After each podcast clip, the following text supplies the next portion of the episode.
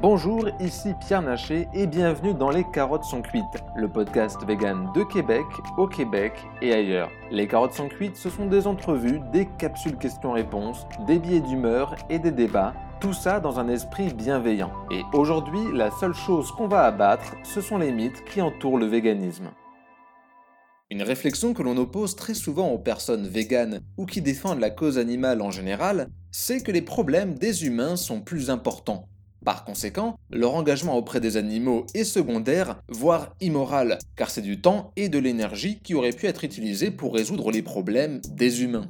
En plus de délégitimer l'engagement vegan, cet argument vient souvent justifier l'absence d'intérêt des personnes non véganes vis-à-vis de la cause animale et légitimer leur consommation de produits issus de l'exploitation animale, puisque selon ce raisonnement, il y a des problèmes bien plus graves.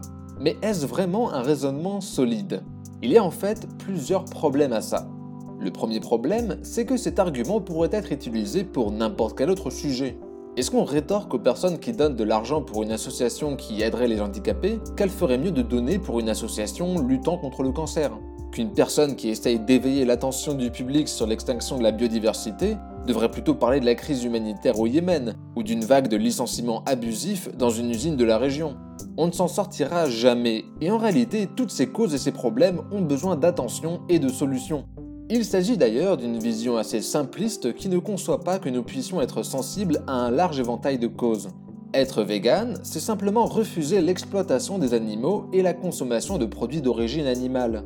Une personne végane, et donc engagée pour la cause animale, peut très bien faire du bénévolat dans une association, donner de l'argent à une cause, ou travailler à aider les personnes dans le besoin.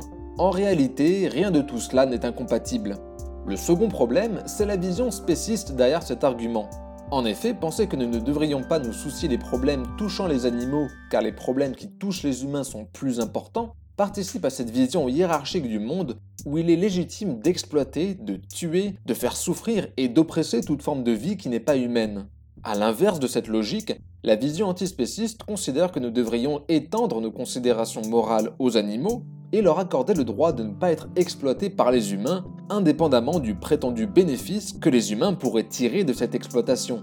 Nous devrions pouvoir protéger le vivant en soi, et pas simplement pour nous. Ça ne veut pas dire que nous ne considérerions plus nos intérêts en tant qu'humains, mais que nous considérerions aussi ceux des non-humains. Le troisième problème, c'est que cet argument considère que les problèmes liés à l'exploitation animale n'ont aucun impact sur les humains. C'est un biais spéciste, encore une fois, mais aussi moderne que d'établir une barrière stricte entre nature et civilisation, et donc de penser que ce qui touche les animaux ne nous concerne pas. Pourtant, selon les études, l'élevage représente entre 14% et 18% des émissions mondiales de gaz à effet de serre, dont on connaît les répercussions désastreuses sur le climat et ce qui en suit de conséquences négatives pour les communautés humaines. L'élevage est responsable de 60 à 80% de la déforestation de la forêt amazonienne, le territoire de nombreux peuples autochtones et un réservoir inestimable de la biodiversité planétaire. Les deux tiers des terres agricoles mondiales sont consacrées à l'élevage ou à la production d'aliments pour le bétail, ce qui est un immense gaspillage de ressources agricoles qui pourrait être consacré à nourrir les 815 millions de personnes qui souffrent de faim partout dans le monde actuellement. L'élevage est aussi une cause importante de pollution des eaux à travers la quantité phénoménale de nitrates, de phosphates et d'autres substances qui sont rejetées dans les milieux naturels. L'élevage et la consommation de produits d'origine animale jouent aussi un rôle majeur dans le développement de zoonoses, c'est-à-dire des maladies qui se transmettent des animaux aux humains, comme la grippe aviaire, la grippe porcine, Ebola, le SARS et vraisemblablement la Covid-19. Parallèlement à tout ça, l'usage massif des antibiotiques dans l'élevage contribue au développement de souches bactériennes résistantes aux antibiotiques et auxquelles nos systèmes immunitaires sont beaucoup plus vulnérables. De plus, la surconsommation de viande, particulièrement de viande rouge, tend à augmenter le risque de certaines maladies, comme le cancer du côlon, les maladies cardiovasculaires, l'obésité ou le diabète de type 2. Et malgré toutes ces conséquences négatives pour le bien-être humain que je viens de lister, l'élevage bénéficie d'importants transferts d'argent public dont on pourrait donc contester l'utilisation. À travers ce bref aperçu, on voit donc que les enjeux liés à l'exploitation des animaux sont loin de n'avoir aucune répercussion sur le bien-être de nos sociétés humaines, étant donné qu'ils impactent nos environnements et nos économies. La lutte contre l'exploitation animale pourrait donc profiter à l'ensemble du vivant, humain et non humain. Et nous avons toutes et tous l'opportunité d'y contribuer facilement en adoptant à minima une alimentation végétalienne.